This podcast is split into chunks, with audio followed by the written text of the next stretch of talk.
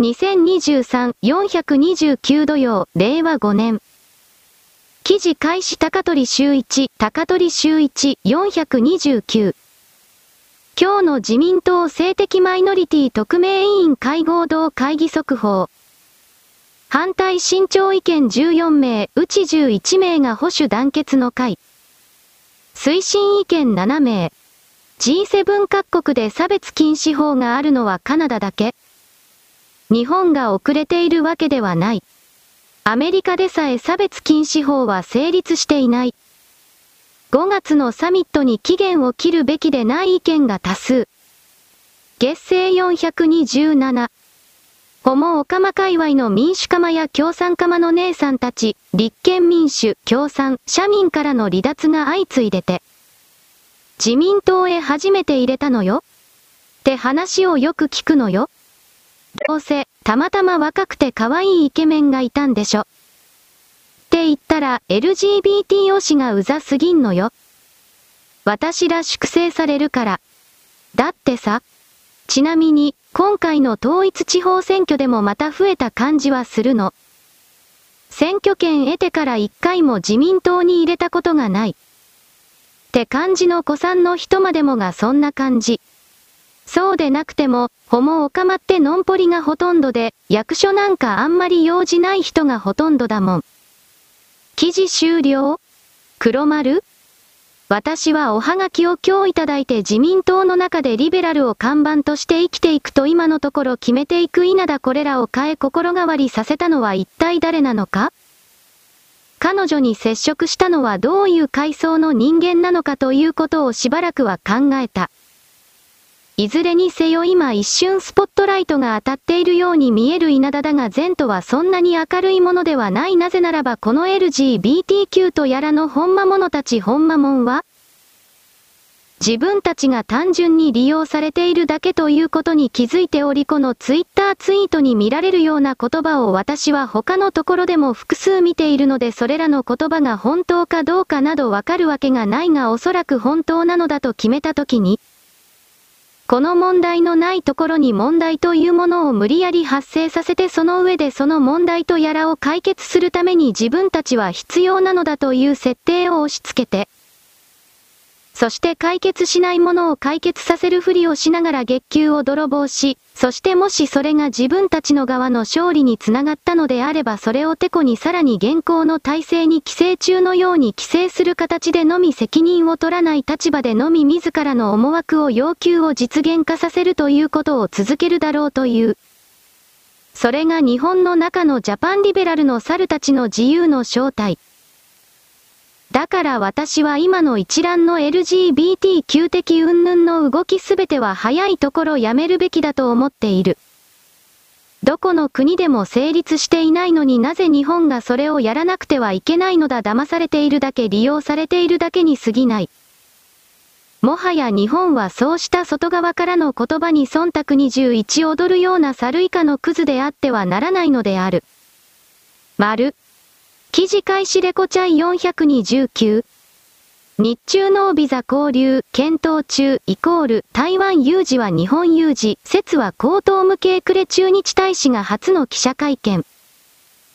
2023年4月28日、中国の五校広志駐日大使が都内の日本記者クラブで記者会見した。最近の日中関係について、1972年の国交正常化以来、最も複雑な状況に直面していると憂慮。中国は日本をライバルや敵対者とみなすつもりはないとし、日本にも同様な姿勢を望むと述べた。呉氏が記者会見に臨むのは3月の着任後初めて。呉氏は日中関係が複雑化している要因として、米国が他国を引っ張り込んで中国を封じ込めようとしていることを挙げた。さらに、日本政府が中国を最大の挑戦と位置づけたことを問題視し、中国の脅威を懸念することで軍事拡充をしていると懸念を示した。一方、日本のアニメや映画が中国で大きな人気を集めていることに触れ、個人的に好きなアニメは、君の名は、映画は東京家族が印象的だったと明かした。日中両国民の心には通じるものがあるのでこれからも大事にしていきたいと語った。さらに、人的交流は中日両国の強みであり、コロナ禍前は中国人の訪日は年間1000万人近かったと指摘。日中間のビザの問題に言及し、コロナ禍前にあった15日間のビザなし交流の復活について北京政府が検討中と明かした。呉氏は中国湖南省出身、上海外国語大卒。2回の駐日大使館勤務を経て、外交部アジア局局長。3月から駐日大使。山木博之。記事終了黒丸こうしたことを言い出さなければならないということは中国の中の経済事情が本当に困窮しているということを意味する。そして中国政府にすればたくさんの人間をスパイを日本に送り込みやすくできるのだから一石二鳥であろう。中国国内で大卒の就職先が全くない彼らの言っている失業率40%というのはおそらくは嘘でありもっと多いだろう。現実企業を選んだりするという部分があるので7、80%は仕事につけていないと私は捉える。そうしたお荷物を厄介を中国共産党の行政の失敗の結果を日本という地域に押し付ける。日本企業に中国人スパイどもをたくさん入れ込むことによって日本を中国人という人間機を使って10年かけて支配コントロールする10年55年後においてはたくさんの企業に中国人管理者などができている。それらを操ればその企業はすべて中国のものにできる。彼らは本当にそうした考え方しかしないのでこれらの発表というものを頭から受け入れるバカというものは日本人の資格がない、人類の資格がない。儒教権益というものは奪うことしかない、本当にそれしかない。そうした大きな理解を持たないと私は後天的知恵遅れだと宣言するような器がこの日本の中でリベラルとやらを名乗っている。10年後に彼らはいない10年先のことなど知らないということで現時点における安全保障に関しての考え方を持たない。しかも他人にも持たせないようにするというそうした邪悪な個体というものそんなものに認識を寄せてはならない。そんなものに耳を傾けてはならない。今起きているのは先制独裁という支配システムを選択するか本当の自由自由性というものを選択するかということにおける究極の最後の質問問い合わせなのであって。あなたはここで間違った選択をすればそのままこの地球から放逐されるというか見捨てられていくのだというこの大きな理解をどうやっても持たなければならないのである。自由性を維持するために人間の器でなければならないと一体誰が決めたのか？それは人間自身が勝手な思い込みでそう信じ込んでいる地球という惑星はまさか人間という私たちの存在を見捨てはしないだろう廃棄しはしないだろうという何の根拠もない思い込みとてつもない傲慢から始まっている。しかしあなたに宣告するそんなことはない。もはや地球という惑星は人類がゼロになっても構わない本来ならば賢い人間は自分と共に進んでほしいと思うけれど馬鹿しか残らないのならじゃあゼロでも構わないと決めたのだ。このことの重みを真面目に捉えてほしいと私は思う。丸。記事開始ヤフー428。ホンダ EV の生産拡大に向け GS 湯浅と国内に電池工場新設へ。ホンダは、京都市の大手電池メーカー、GS 湯浅と共同で、およそ4000億円を投資し、国内に電池工場を建設する方針を固めました。EV イコール電気自動車の生産拡大に向けて、電池の安定調達を図る狙いです。関係者によりますと、両社は EV や住宅向けのリチウムイオン電池の開発や量産に向けて、およそ4000億円を投資し、国内に電池工場を建設する方針を固めました。国も経済安全保障の観点から蓄電池を特定重要物資の一つに指定し、国内生産を後押ししていて、両社に対し1500億円程度の補助金を出す方向で調整を進めています。西村康俊428。本日28分の4に経済安保法に基づき蓄電池8件半導体2件の計画を認定、事業総額約6800億円で蓄電池に最大1846億円、半導体に最大564億円を助成します。ホンダと GS ユアサの蓄電池の計画は事業総額約4300億円で我が国の生産能力全体に匹敵するもの。戦略的に不可欠で機微な技術を日本で開発生産していきます。記事終了黒丸電気自動車というものは人類の移動体のメインにはならない過渡期のものだ。しかしその過渡期が5年続くのか10年なのか20年なのかそれはわからない。そしてその間も既存の我々人類は食料をご飯を食べなければ生きていけないので何かを製造し販売する必然がある。そのための商品材料として電気自動車 EV と言われているものに使われている蓄電池これの現地生産及び流通全体システムこれは必須になる。しかしこの電池と言われているものはおそらく電気自動車というよりも完全自動運転移動体とでもいうものがベースになっていくだろうと捉える。高齢者の事故がこれからも増える若干のサポート技術における事故の減少はあったけれどそれでも増える傾向これは間違いがない。しかしだからといって地方に住んでいる老人に車の免許を返納しろというのはあなたは地獄に落ちなさいと言ってるのと同じなのでそんなことを軽はずみに言ってはいけない。それらの隙間を埋めるのがおそらくは半自動運転または完全自動運転移動体ということになるのだからどっちにしたって電池の需要は必須だろう。その観点で事業規模がトヨタほどではないホンダが今 EV に全振りしているがどう考えても間違っているとは思うが仕方がないとは言えとりも直さずとにかくもこの電池の生産完了日本の中に持ってきたということは正しい判断だと私は思っている。丸。記事開始 IGN インド428。アニメ業界で著名な人物である丸山正夫氏は、商業主義が深刻な脅威になりつつあると述べ、アニメの将来について懸念を表明した。丸山氏は AFP の取材に対し、中国がアニメ業界で日本を追い越していない理由の一つは、中国で表現の自由に課せられた制限によるものだと語った。もっと自由を解き放てば、日本はすぐに追い越されるだろう、と丸山氏は語った。東映アニメーションは、より多くの国際アニメのリリースを計画しています。日本はこの点で自由度が高いですが、丸山氏は、日本のスタジオはそれを有効に活用しておらず、代わりに、できるだけ多くの利益を上げることを目的として作られた商品化された処方の作成に重点を置いていると考えています。丸山はまた、新しい作品を作ることは、過去に何が行われたかに関係なく、何か新しいことに挑戦することだと認識しています。彼は、利己的であるというこの特性は、彼が最も純粋な形で受け継いだものであると述べました。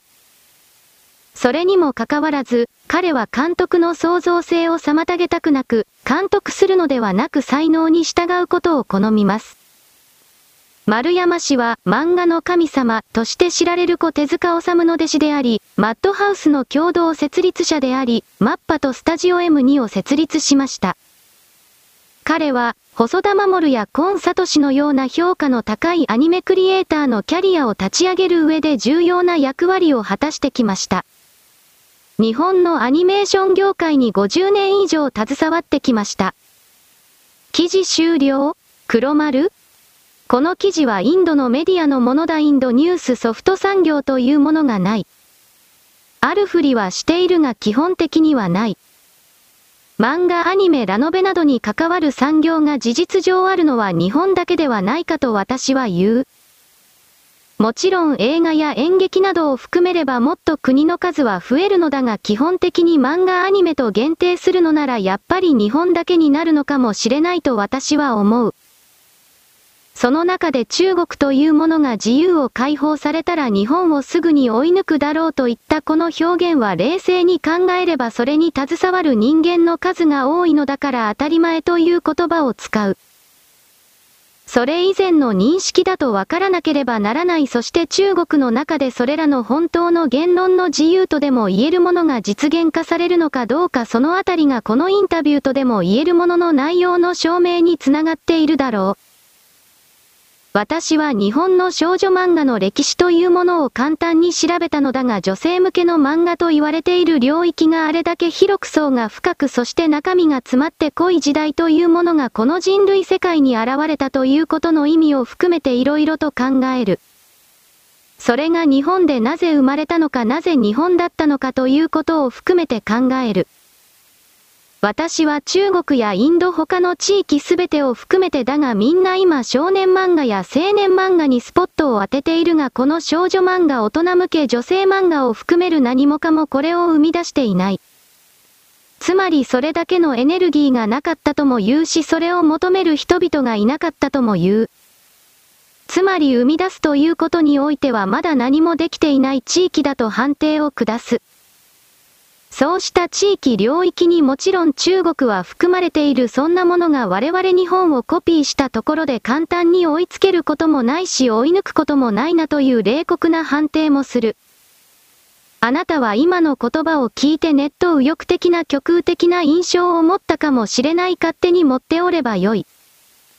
対象を大きくもなく小さくもなく見ることができない人間はそもそも私の文章など読むことができるはずがないとここまで言う。実に偉そうだなと感心してしまった。まあどうでもいい話だ。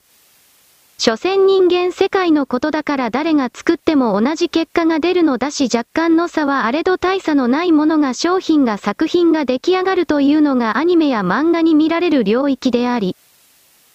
そこから飛び抜けたものが出ることがあるのだとすればその時に何が作者に起きているのか人類世界に起きているのかなどといった形で考えを展開するというのが建設的なのかもしれない。丸。記事中央日報428。人口減少で大韓民国が消滅しつつあるという兆候が至るところで現れている。地方消滅と人手不足が代表的な現象だ。全国2281軍区のうち半分が消滅危険地域であり、人口が3万人割れとなってソウルの同より少ない軍が約20カ所にもなる。昨今の状況が改善されなければ、当初予想していた2030年より早い2025年頃、韓国社会は超高齢社会、65歳以上の人口比率が20%以上に進み、人口減少とともに地方消滅の速度は加速化するだろう。